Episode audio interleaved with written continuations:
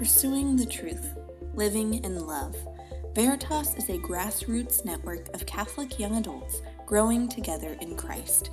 For more information or to see a schedule of Veritas events, visit CatholicVeritas.com.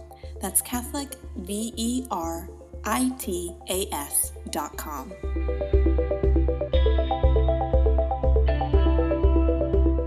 Today's podcast features a Monk's Cellar event with Father Matthew Spencer of the Oblates of St. Joseph.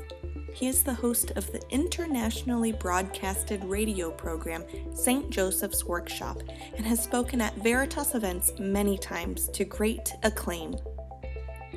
In this episode, Father Matthew explores not only the patronage of St. Joseph in the Universal Church today, but also why our own personal devotion to the earthly Father of Jesus is so essential, especially right now. Let's tune in. So our, our speaker tonight, as I said, uh, has been something of a, of a father to this group, and so we're very grateful, and we're very we're very honored that um, you know we've seen him sort of rise through the ranks.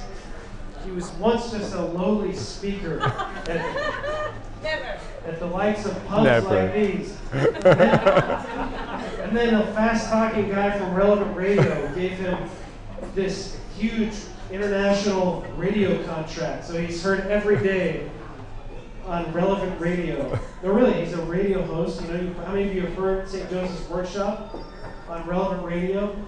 And and and then that wasn't it because he got promoted again.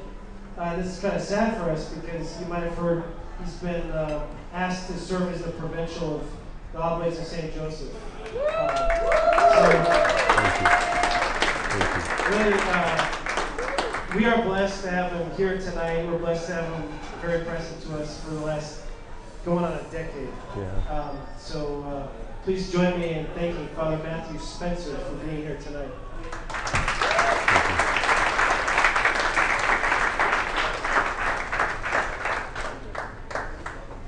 Thank you. Yeah, it's been, um, it'll be 10 years this July that I've been a priest, and I've spent uh, almost nine of those here inside of the diocese. So almost my whole time as a priest, I've been, well, friends with John and helping out at Veritas, and uh, it, what a blessing it's been. Uh, John's, John's right. In um, March, probably, I'll be moving to Santa Cruz. Uh, don't cry. I, I'm not crying, you know. it's a pretty nice gig I have going on, but but I will miss you, and um, so I'm glad to uh, to meet tonight. Uh, why don't we start with a prayer? In the name of the Father and of the Son and of the Holy Spirit, Amen.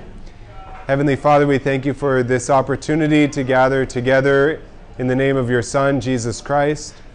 We ask you to send forth your Holy Spirit upon us that we might be enlightened by the light of your grace, by the gift of your Spirit. May we always have the intercession of our Blessed Mother and Saint Joseph. And we invoke the protection of our Blessed Mother as we pray together. Hail Mary, full of grace, the Lord is with thee. Blessed art thou among women, and blessed is the fruit of thy womb, Jesus. Holy Mary, Mother of God, pray for us sinners, now and at the hour of our death. Amen. Okay, a little pop quiz. Who is the longest reigning pope in history? Super easy. Pius the Ninth. Nope. Nope.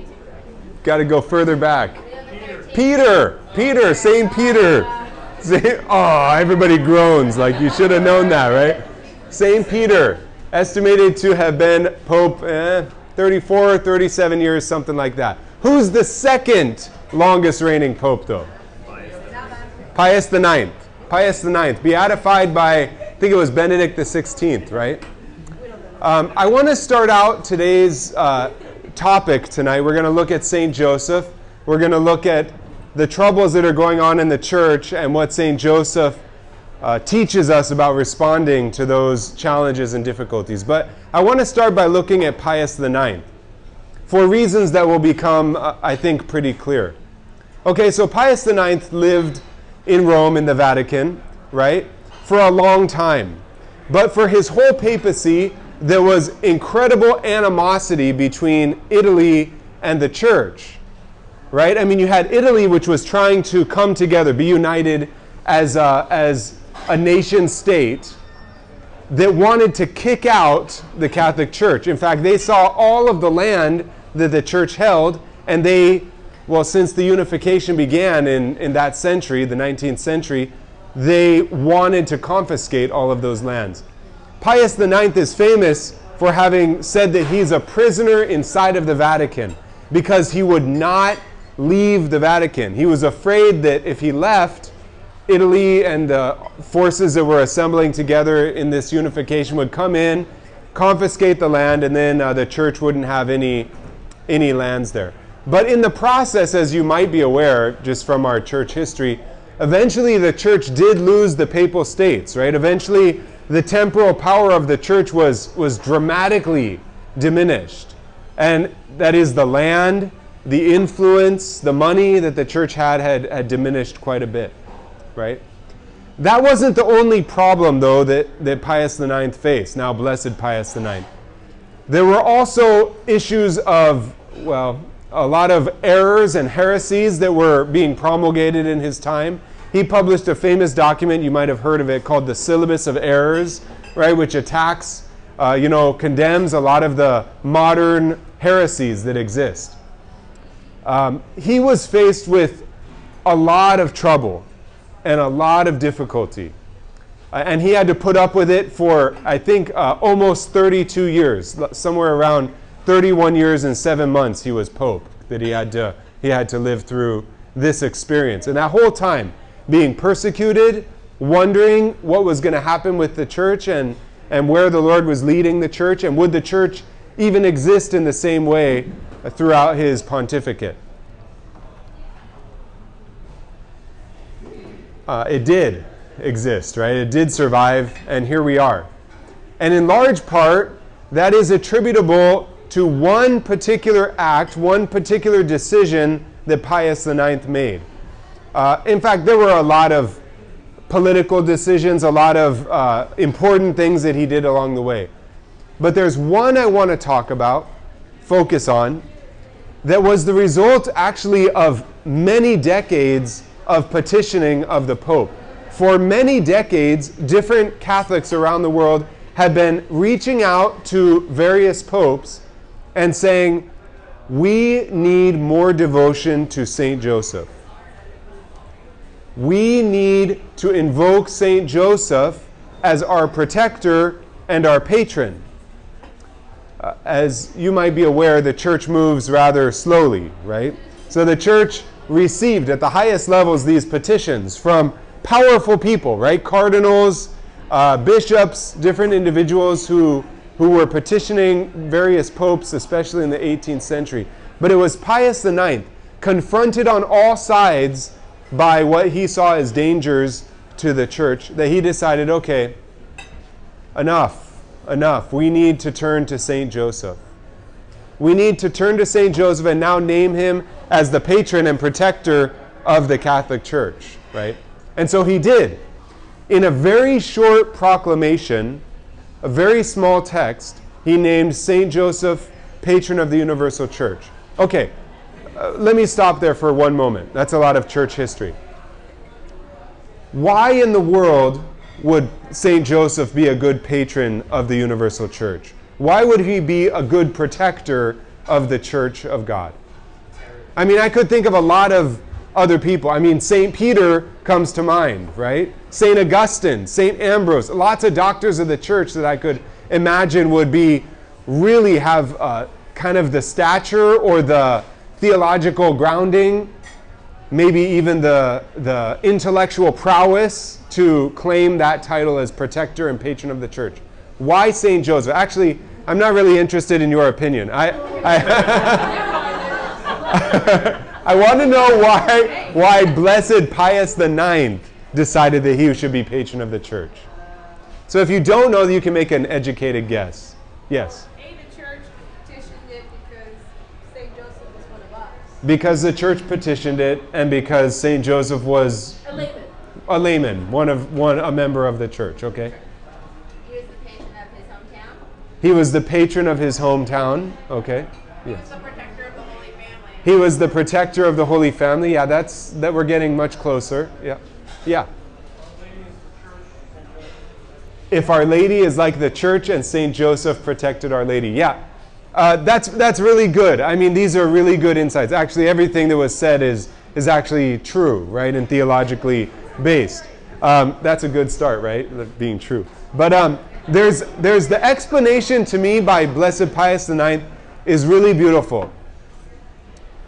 This is what he said. He said, Look to Joseph of Egypt inside of the book of Genesis. You know Joseph of Egypt, right? His brothers uh, abandoned him in the desert, threw him down into a well before they decided, wait a sec, we could sell him off into slavery. Sold him off into slavery, then he found himself imprisoned by Pharaoh.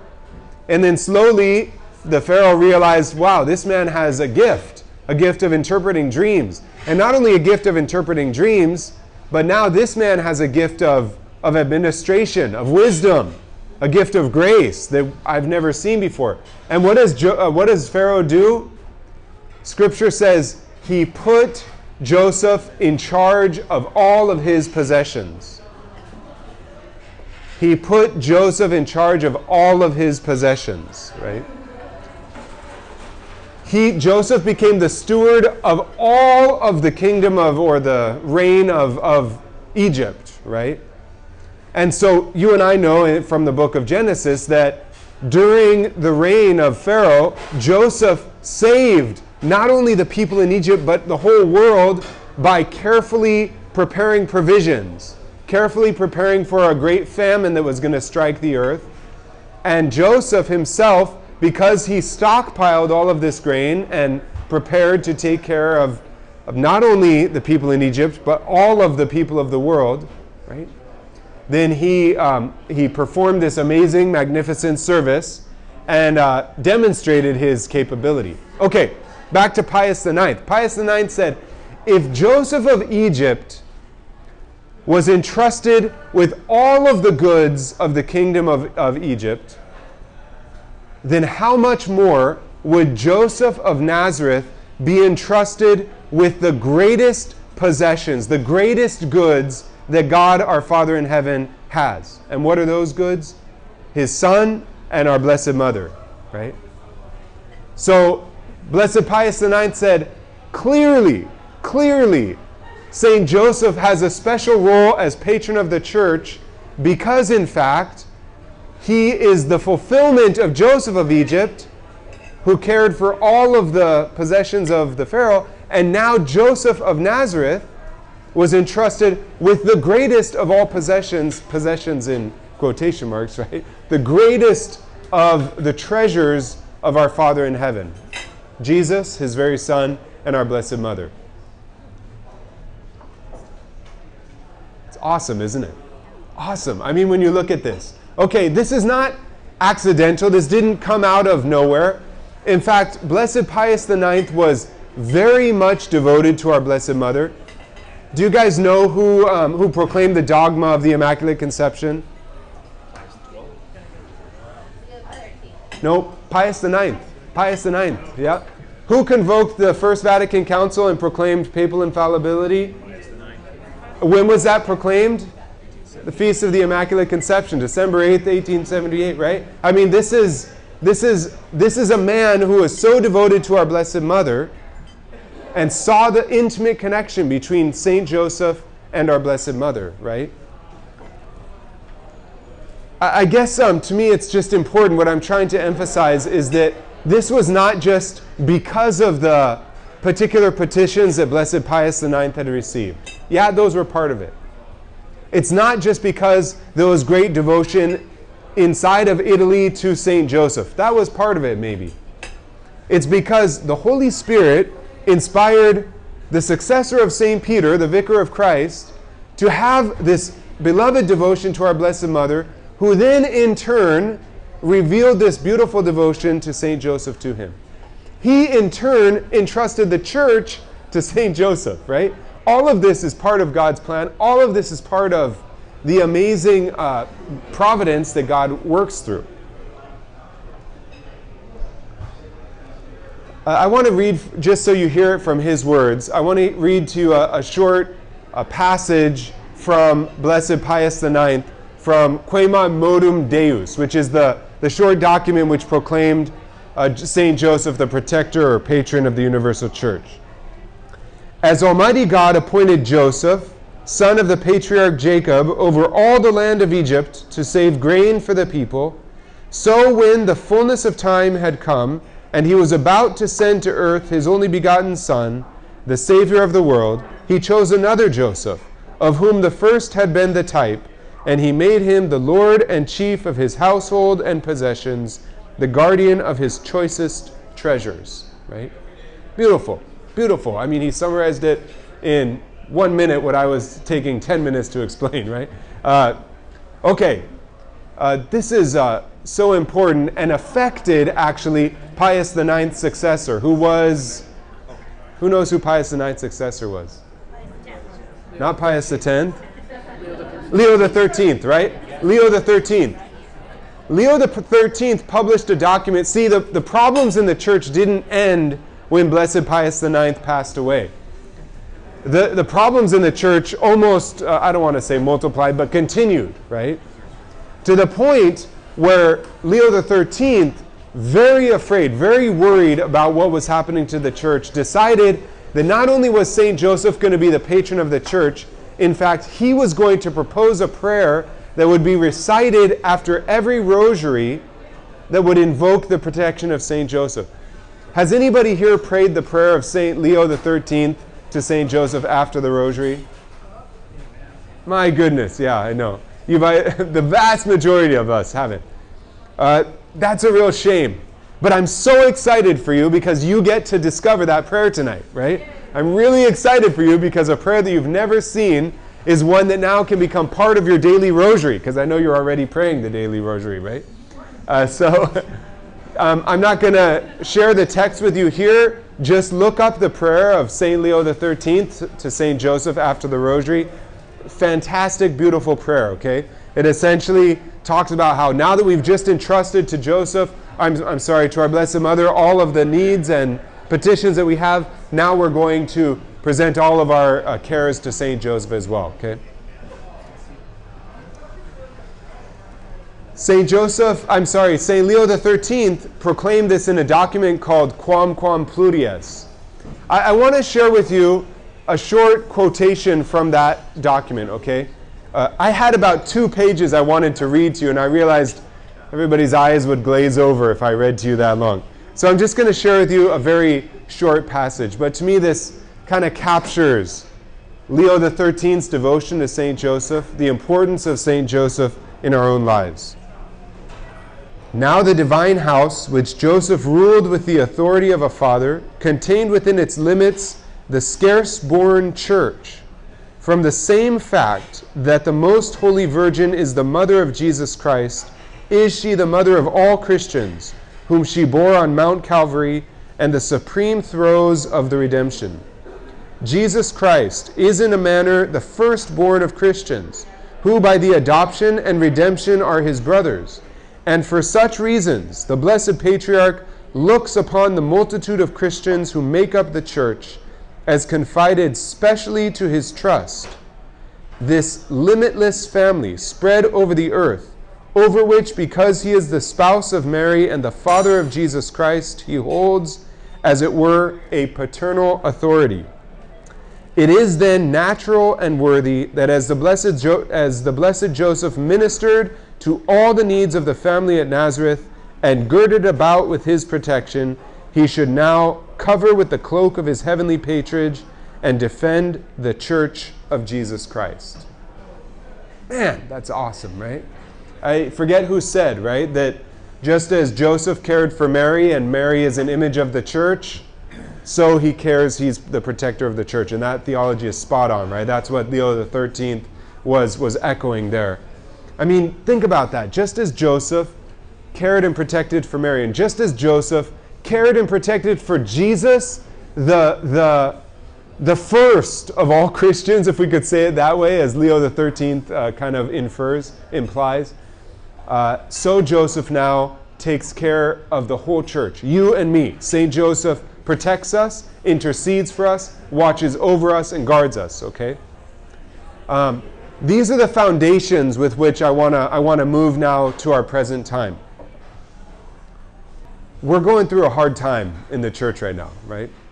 We're going through a difficult time, but let's put things into context. The church was going through some really hard times in the 19th century, too. The church was going through some really hard times in the 17th century, too. The church was going through some really hard times in the 16th century and the 15th century, and you can go back through. I'm not trying to find out, well, is ours the worst or not? I, am not saying that. Ours are really bad, right?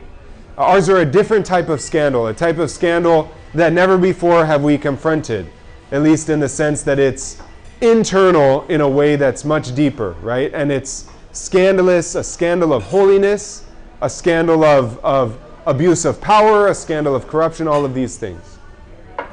But to imagine somehow that our situation is beyond the protection of St. Joseph, is beyond his intercession, to imagine somehow that we are beyond his protection and guidance is to me simply wrong, right? Not only is it wrong, it's, it's a little bit limited and maybe even prideful to imagine that somehow we ourselves uh, are now beyond the help of God, that we ourselves are beyond the protection and intercession of St. Joseph. I'm looking around here. I don't see anybody that would claim that. I really don't. But I see a lot of people that might have fallen into that uh, at least um, inclination of thinking that, well, could it ever get better from here? Could things in the church ever return to holiness and ever return to the splendor of holiness that God wants His church to reflect? And I think yes, right? I think that through the intercession of St. Joseph and through the grace of God, there is much that we are hopeful for. There is much that you and I can look forward to. Meanwhile, we are in the thick of things, right? We are in the trenches. Uh, not just priests and not just uh, bishops, but you as lay people are also finding yourselves in a position where you need to defend the church, where you need to protect Holy Mother Church, or where you need to sometimes, uh, you know, carve out the wound and the, the festering uh, lesion that has afflicted the church, right? I, I want to look at some qualities of St. Joseph. Maybe continue along the lines of Blessed Pius IX, Leo XIII.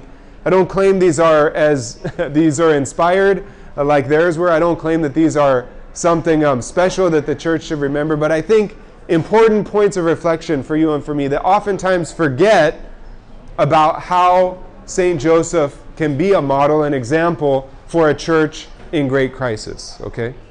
What I what I did first of all that I want to I want to do is um, walk you through some of the titles of Saint Joseph in the litany to Saint Joseph. I didn't include all of them.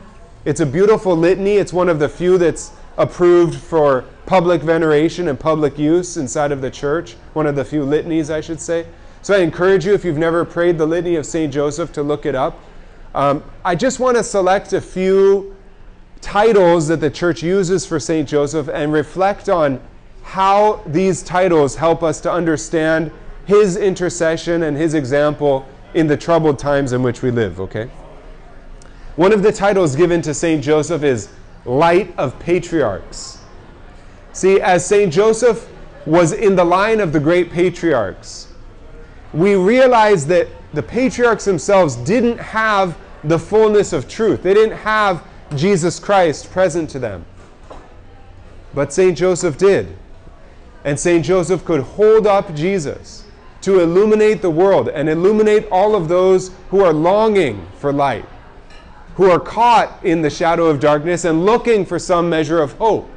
Right? This is why St. Joseph is invoked as the light of the patriarchs, because he leads all of those generations before him to Jesus and I would say all of those after him as well, to Jesus, including you and me. When we live in a time that feels very dark, right? We, when we live in a time that feels very hopeless, maybe, because of sin, because of abuse, because of crisis, we need to look to Christ. We need to look to his light.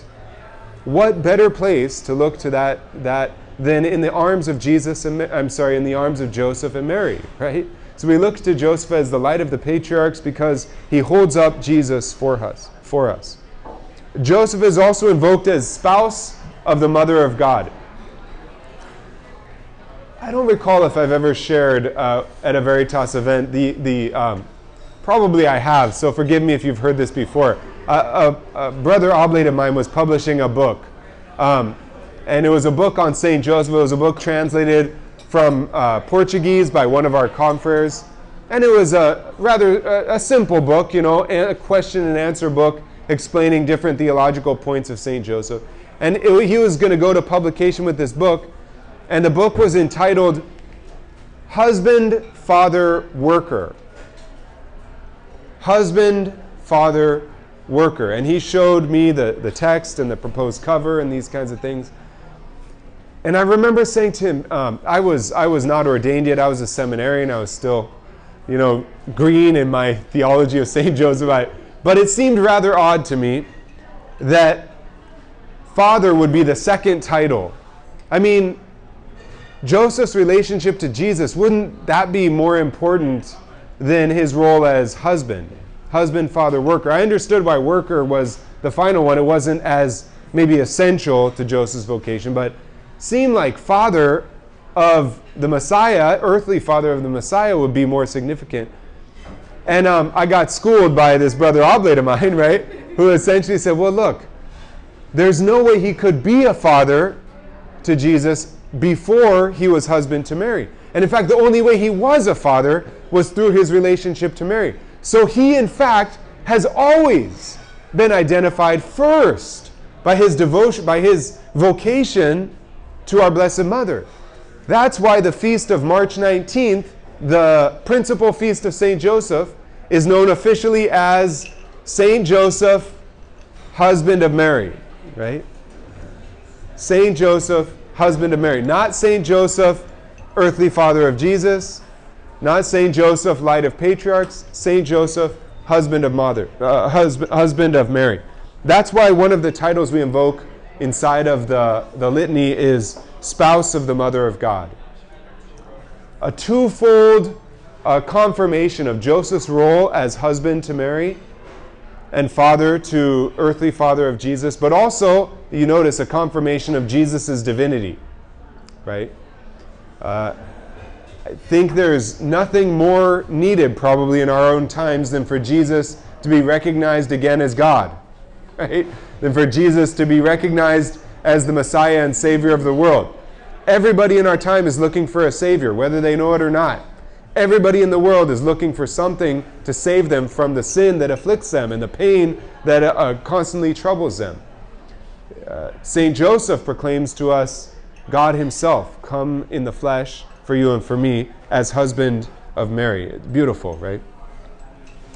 Um, St. Joseph is also head of the Holy Family. I, I don't think we need to belabor this point too much because, as we mentioned, as Leo the 13th reminded us, St. Joseph is himself, right, as he cared for Mary, as he protected Jesus, he is, in fact, therefore, the protector and patron of the church. This is one of the reasons why St. Joseph is invoked as head of the Holy Family, because it has implications in his relationship with us too, right? It's not just about, oh yeah, 2,000 years ago, you did a good job back then, right?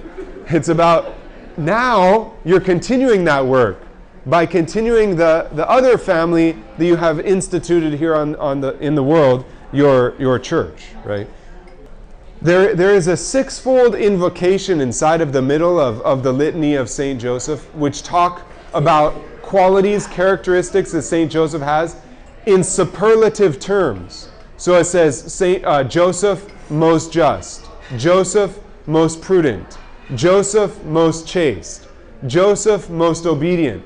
I mean, look at those titles and realize, tell me which of those titles is not important in terms of remedying the church right now, in terms of confronting the evils that address the church right now. We need justice, we need prudence, we need chastity, we need obedience, we need poverty, we need, I mean, I won't get into diving too deeply because I want to talk about these in just a moment. But to me, the fact that these are identified as principal qualities of St. Joseph remind us of who He is and why, right now in our time, His characteristics are so necessary for our own life, right? We need people who are just beyond earthly terms. We need people who are prudent beyond earthly measure. We need people who are chaste, right? Connecting to our Blessed Mother and to St. Joseph and living after the example of, of Jesus. We need people who are obedient, right? Uh, all of these qualities. Uh, two more from the litany. I could I could have done the whole evening on the litany, but I wanna I wanna share with you a few other points here. Two more from from uh, the litany that I want to highlight. Um, one is this model of artisans.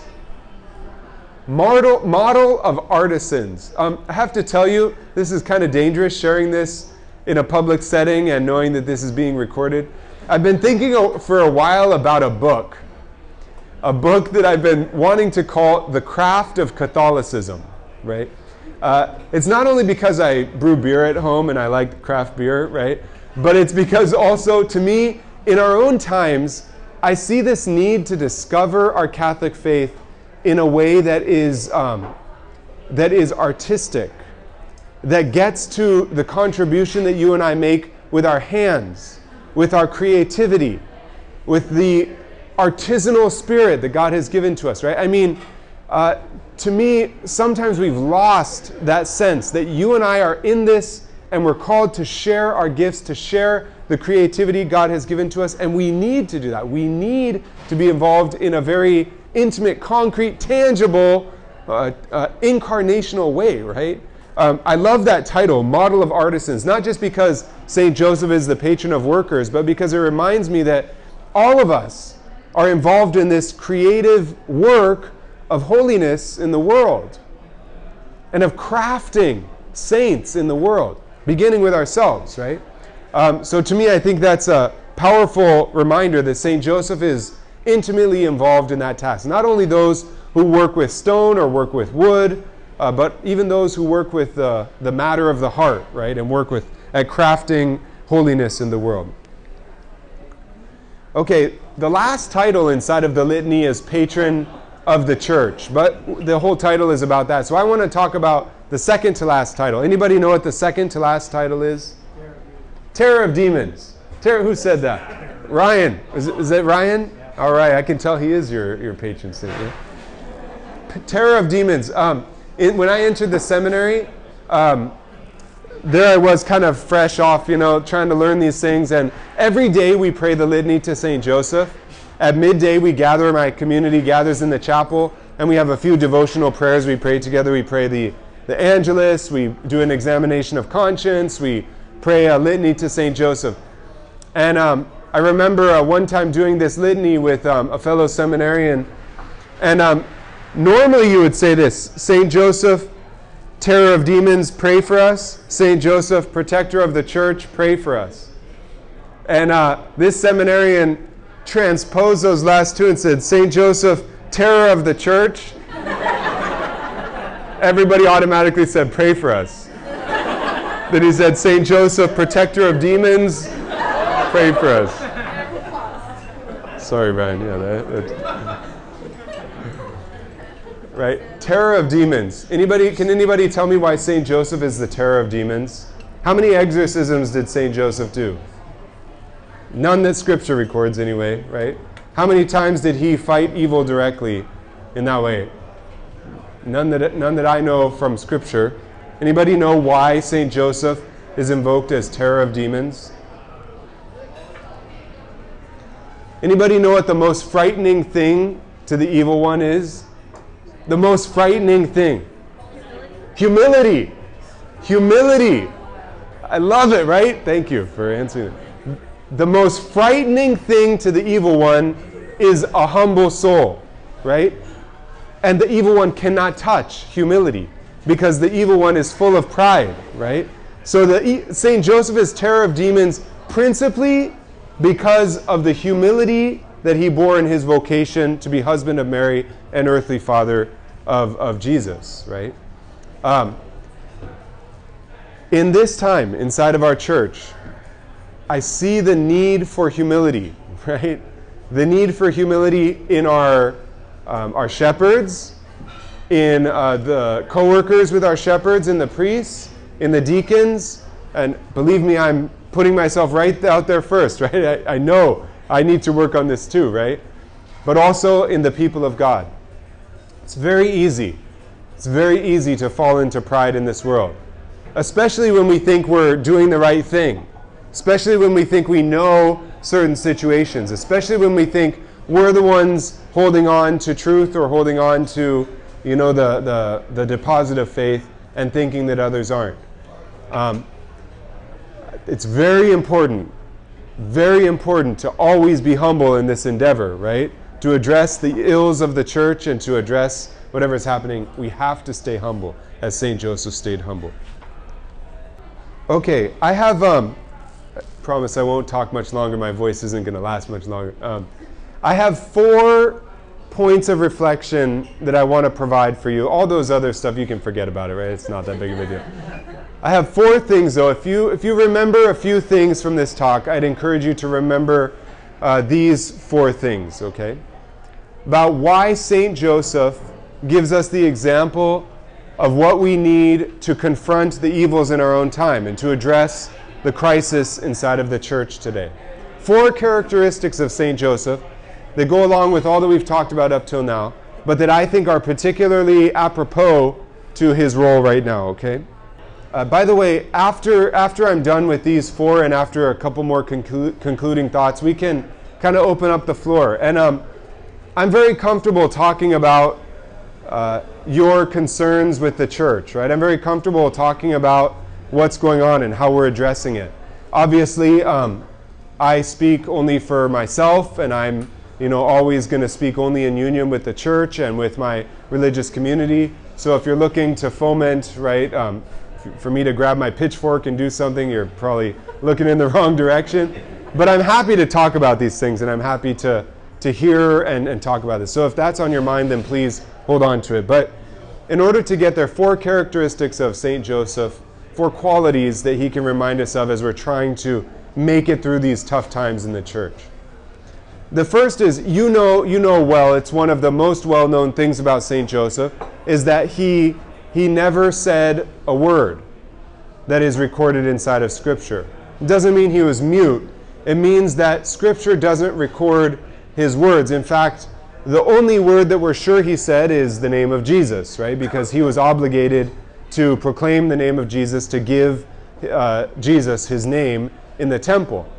Um, but to me, there's a, it's, it's amazing to think about this person who was so silent in a time where words are so cheap, where communication is just so, I mean, it's, it's so chaotic, the world today.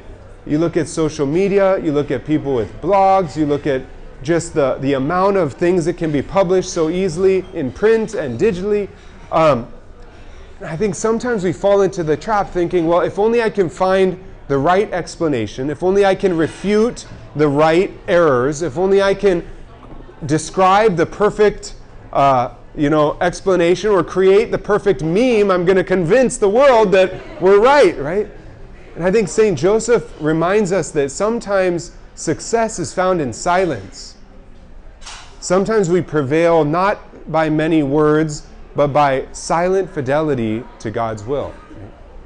I'm not saying that we don't respond. I'm not saying that we should stay silent in the midst of great, great evils. That's not what I'm saying. But what I'm saying is when our words uh, are not doing good and when our words are not serving uh, the process and, of healing in the church, how important it is for us to be careful. It's very easy for you and for me to fall into sins of detraction, calumny, gossip, rumor. I mean, it's very easy for us to um, to throw under the bus God's chosen people, um, we have to be very careful about doing the judgments that we make and the things that we say, especially when we don't know all of the information. That is not backing off of an argument, it's not backing away from something. It's being very prudent and careful in how we respond. Are there times to speak? Absolutely, right? Yes, of course. But there are also times when silence works a lot better than the many words that we want to say, especially when we want to say them out of rage or out of frustration or, or um, things like that, right? Okay, so the first one love silence, okay? The second one, this almost sounds like the serenity prayer when I was reflecting on it. I, I promise I wasn't trying to, you know, steal it from the serenity prayer, but I was looking at Joseph going, Did you notice when, when he could change something, he did, and when he couldn't change something, he didn't, right? How often St. Joseph, when he could act, he did, and he did it immediately. Four times an angel appears to St. Joseph inside of, uh, inside of his life that we know of that's recorded in Scripture, right? And every time, immediately, he gets up and he acts. He knows what he's supposed to do and he, he does it. In fact, even when he didn't have uh, a revelation from an angel, he thought that he was supposed to address this issue when he discovered our Blessed Mother now expecting the Messiah. And in his humility, in his reverent awe for this mystery, he decided to divorce Mary quietly. He decided, tried to change what he could. And then, of course, the angel comes to him and says, No, no, that's not what you're called to do, right? And St. Joseph then, uh, again, acts, changes what he can. But there are many times where he cannot change, he cannot uh, heal things. I'm thinking, for example, of when Herod is about to murder all of the toddlers in Bethlehem. All of the toddlers that might threaten his throne. Can St. Joseph save them? St. Joseph has to flee to protect Jesus. Do you think he's happy about that? Do you think he's uh, excited to have to abandon? No. But he realizes that's not his vocation. And in fact, that's why we have a feast day for the holy innocents, right? Who, who proclaim with their blood before they could, even with words, uh, their, their love for Christ. So sometimes we can change things, and when we can, we need to act. Sometimes we can't, and when we can't, we need to surrender to God's providence. We need to trust in God's providence, right? I think St. Joseph does this well. Maybe the hard part is discerning what we can and can't change, right? That's maybe the harder part there, but maybe a reflection there for ourselves. What, what can I do when the church is facing such evils? What am I called to do, and what, what am I not called to do? Um, the, so, love silence, right? Change the things you can. Uh, trust God when there are things you can't change. Uh, the third one is one of the principal virtues of Saint Joseph that is one of the reasons, well, probably besides God's grace, one of the main reasons why we're talking about him today, which is his obedience, right? As I just said, every time he was commanded to do something, he did it. Scripture calls him the just man because he was obedient to the law, because he was faithful to God's command, because he loved God's commands, right? He was obedient. And it was obedience that saved him. Um, you know, I, I, guess I could share with you my thoughts on Father, is it uh, Father McCloskey? Uh, I don't know if you've heard, uh, the Washington Post recently uh, shared these revelations about a, a, priest of Opus Dei who, um, who was accused of um, inappropriate behavior with women. I think it was groping of some sort. I don't know the details of the allegations. And based on those allegations and apparently the, the, the veracity of them, the substance to them, Opus Dei paid out, I think, almost a million dollars to that. Um, it's interesting. I don't know if you're aware of the, the, the rules, the precepts that Opus Dei follows. One of the things that they follow is that um, they never meet with spiritual directees and confe- confessi- uh, penitents face to face, or that is without some kind of barrier there, without some kind of safeguard. Right? And that sounds so, it sounds so uh, old, right? It sounds so ancient. I mean, Mike Pence, when he talked about not having dinner with anybody but his wife, was ridiculed for it, right?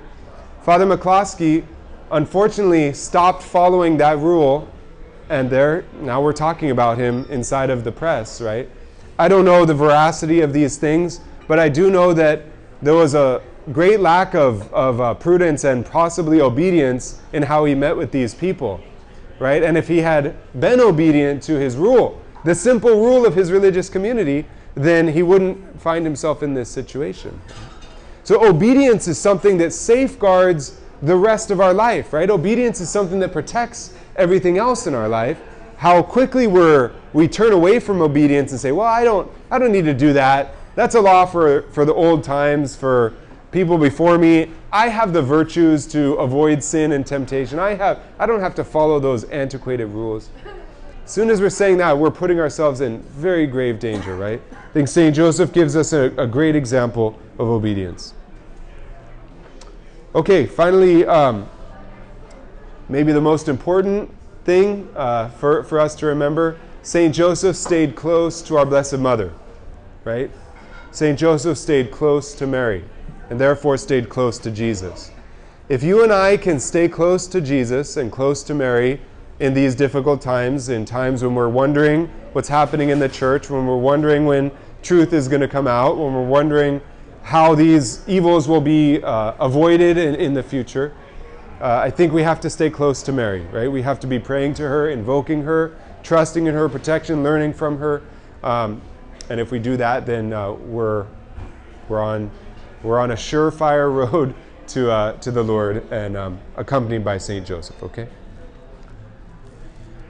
Okay, um, that's uh, where I'm going to stop. I have some uh, a final prayer that we can say afterwards, but I'm going to open it up for uh, question and answer or comments or whatever's on your mind. Okay, so um, the the question is. In, uh, in these times, one of the things we're asked most often is, well, why do we stay Catholic if um, it's such a mess here, right? Why do we stay Catholic if um, we see so many evils inside of the church? And what would my response to that be? Uh, my response would be because it's true. Um, the, the Catholic Church never claims that its truth is based on the holiness of its individuals. The Church has never said that we are true because uh, we have uh, saintly people who are always going to be guiding it. In fact, um, various people, authors and, uh, and uh, individuals have said throughout the world the, the greatest testimony to the to the, the authenticity of the church is that after 2,000 years, we haven't managed to destroy it, right? Um, because even in all of this, you know, um, the church continues. Um, so to me, the, the answer is, is somewhat of, well, because I, I believe that Christ founded this church, I, think the answer is a really good doorway to get at what people think the church is what people think our faith is. Sadly, I know certain individuals who have stopped going to Mass. You know, certain people have reached out to me and told me, Father, I can't go to Mass anymore. Um, to me, that's the, that's the absolute worst thing you can do in a time like this. Uh, but it is an opportunity for us to say, well, if, if that's causing people from going to Mass, then in fact, they, forgive me, I don't mean to judge her, but maybe they didn't really understand what Mass is about and what, why we're going to Mass. Because if, if Mass depended on the holiness of the priest up there celebrating it, I'm sorry, we're all in grave jeopardy, right? Um, because I am not a saint, right? I'm under construction, maybe, but I have a long way to go, right? If the holiness of the Eucharist depended on Father Matthew, then uh, sorry, the world's not going to go anywhere, right? Um, so I, I, guess I see it's an opportunity for us to, to share testimony of what we actually believe. Well, I believe that the church is true. And I believe that the gates of hell will not prevail over this church. And I believe that Jesus remains with his church. And I believe that, yeah, there are some evil uh, actions and people who cooperated with evil in extremely grave ways in the church, whether that's protecting abusers, whether that's abusing themselves. But I also see that um, even that, right, even that can be um, excised and, and won't destroy the church uh, of Christ. Okay, maybe the question is uh, what now, right? Uh, what happens in the church now? Um, I think there's a lot that needs to happen inside of our church, right? Uh, if we are going to gain or restore credibility to people within the church and to people outside of the church, a lot of things need to happen. Um, we need to um, we need to address and uh, and avoid or or somehow never allow the types of corruption and cover up that ha- that were facilitated within the church in years past. Um, clearly we still have a ways to go with this, right? I mean, still in our own time, we're seeing uh, revelations of cover up and even lying, perhaps, and uh, at least, uh, at least disinformation being shared. Um, so we have a long way to go. Uh, but that's only part of it. I think we also have to recognize why are we at this point, right? Um, what is what is the cause of much of this? Now we could say very simply the cause is original sin, and that's true. I believe that, but that's not good enough. We have to say, well, what is the cause of abuse inside of the church? What is the cause of cover up inside of the church? And to me, when it becomes systemic, like it is now, it means evaluating well, how are bishops chosen and does that system work, right? How are men vetted to the priesthood and does that system work? And what are the qualities that a man needs to have and what are the qualities that a man can't ever have if we expect him to, to function as a priest, right? So um, these are some of the issues that I think need to be addressed. Some things that I think we, um, at the, the, the summit that's going to happen in the Vatican, when is that? In a couple weeks? I forget now. When um, all the presidents of the conferences of bishops around the world are going to gather with Pope Francis and talk about this crisis. Um, so, from a from an internal management standpoint, I think that's there.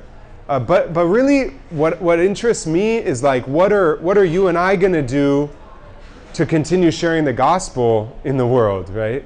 Um, because Jesus doesn't say, well, if your superiors fail you, then you're off the hook, right?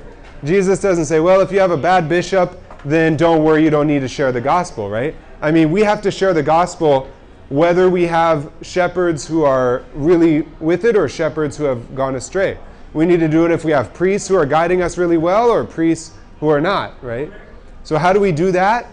I mean, I think that's happening tonight, right? I think that's happening in our daily lives by our own conversion and growth in holiness. So, to me, that's a, a major part of this. Like, I look at this and say, yeah, there needs to be systemic change. And yeah, there needs to be procedural and management changes. I, I don't disagree with any of that. But fundamentally, I think there also needs to be a, a conversion inside of the hearts of all of the members of the hierarchy and all of the members of the church. And until you and I become saints, right, the church is going to continue to have uh, evils and illness inside of it, sadly, right?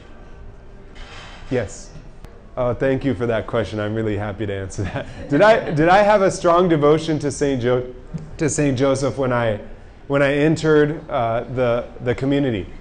I didn't. Uh, you know, I grew up in a family. My parents are Catholic.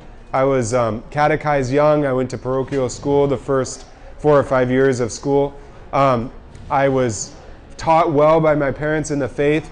Then went to Chico State and very quickly you know, um, just kind of lived my own life, right? And wasn't interested as much inside of the faith.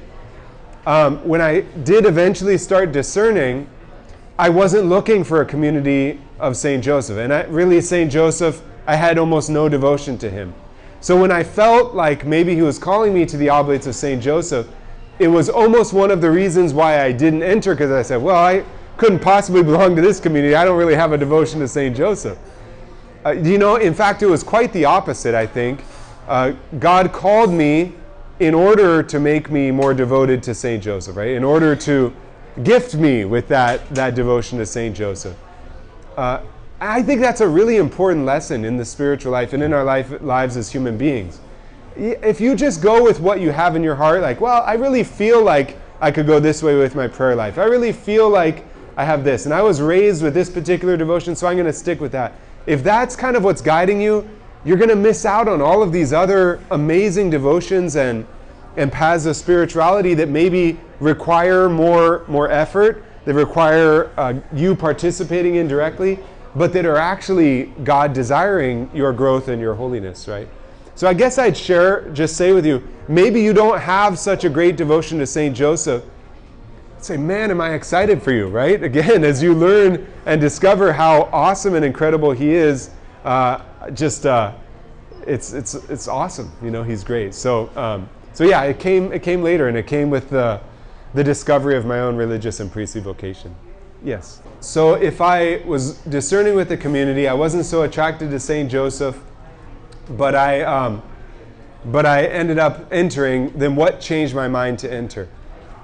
Uh, I'm not sure I could pinpoint it down to one thing. It was like this, um, you know, um, synergy of events that happened that it was like, well, this feels right, this seems right, this looks right, this is definitely right. All these different things that by themselves, none of them said, this is where you're supposed to be. I never had a vision, never had a dream like St. Joseph, never had this clarity that this is what needs to happen.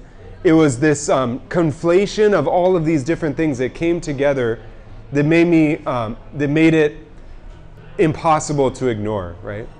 But if I had to pick one of those things among all of those, I would say what, what, um, what really did it for me were, were the members of my community. So the, the men who are oblates of St. Joseph, uh, it was the way they lived their lives. Um, you, you see, I wear a Roman collar here, right? Um, uh, somebody told me my sweater makes me look the least priestly they've ever seen me, which has made me a little self conscious up here, actually, with a green sweater on. But I wore this because we started Ordinary Times, so that's. Actually, I just made that up, but uh, it is a good excuse. Right? Um, uh, so I guess you know what I. The reason I'm talking about what I'm wearing is, um, yeah, I, I, wear a cassock sometimes, and that's part of what, what we can wear as oblates. But very often we wear the simple dress of, of diocesan priests among whom we work, um, as a, as a part of the humility of our order, to not distinguish us, to not attract attention to us, to not try and stand out, as Saint Joseph didn't try and attract attention to himself and all this. Um, so it was those men, right, in their humility that I started getting to know and thinking they were just these, like, just whatever, just priests up there celebrating Mass, didn't know them. And then I'd start to see their, their spiritual lives and I'd start to see that wh- while I thought they just had a, uh, you know, plush job of, you know, a cush job of celebrating Mass occasionally and relaxing in the rectory, they were giving everything they had in service to the gospel. And as soon as I saw a window into that, I thought, you know, I need a, I need a, I need something here, you know. So, uh, to me, I, I, share that with you because um, I think that's how a lot of people find beauty in the church, and that's how a lot of people find their vocation in the church. Is not necessarily intellectually because it's right, although it is. Not because what they see is beautiful, although I hope what you do see is beautiful, but because of the holiness that, that we can find in the church. Yes. Okay, so um, twofold question here. It seems like uh, the church has been under attack since the very beginning. Um, and do we expect the church to be under attack until the second coming? Um, and the second question was remind me here. The second question. Is this how you know this is the true church? Because it's always been attacked. Is this? Thank you. Is this how you know it's the true church? Because it's persecuted and it always will be. Well, I would say um, Jesus, from the very moment he came into the world, was under attack, right? Jesus, from the time he was a tiny infant, was being physically, mortally threatened, right? His life was being, being attacked. And of course, he lived in, in great seclusion in Nazareth, but from the moment of his coming onto the scene at his baptism and his public preaching, he was under attack. And I think the bride of Christ shares in the same persecutions of Jesus. So, yes, I believe that until he comes again and, and we see the resurrection of the dead, the church will be under attack. Uh, this is the way it is. And is that, um, is that one reason that we can say the church is true? Uh, maybe, you know, I mean, just because somebody's under attack doesn't mean they're right, you know? Just because somebody's experiencing persecution doesn't mean they don't deserve it. Um, so I would, I, would, I would not say that that's necessarily the, the evidence that this is the true church, but I would say the true church of Jesus will experience what we're going through. There are other reasons why we can say it is the true church, but good observations. I, I, I like those thoughts. Okay, maybe we should finish up. Uh, let me pray a final prayer here for us. Uh, before I do, actually, just uh, say this has, uh, for the nine years I've been here, this has always been a great joy of mine. Um, even before being on the radio, I loved coming here more, right? And um, I, am so glad to, uh, to share the gospel in this way. Such a special way to um, share our faith in a public setting, and yet in a way where we all um, are realizing how blessed we are. Uh, I will be moving to Santa Cruz in mid March. and a lot in my life will be changing as I um, as I take on some new responsibilities. Uh, but that doesn't mean I'll be a stranger. You know, I'll be I'll be around. And actually, if you look at uh, West Cliff Drive in Santa Cruz and see how beautiful it is, maybe you want to come down and visit me there. So, just saying, okay. okay, let us pray. In the name of the Father and of the Son and of the Holy Spirit. Amen. Grant, we pray, Almighty God, that by St. Joseph's intercession, your church may constantly watch over the unfolding of the mysteries of human salvation, whose beginnings you entrusted to his faithful care. Through our Lord Jesus Christ, your Son, who lives and reigns with you in the unity of the Holy Spirit, one God, forever and ever. Amen. The Lord be with you. May Almighty God bless you, the Father, and the Son, and the Holy Spirit. Amen. Thank you all. Thank you.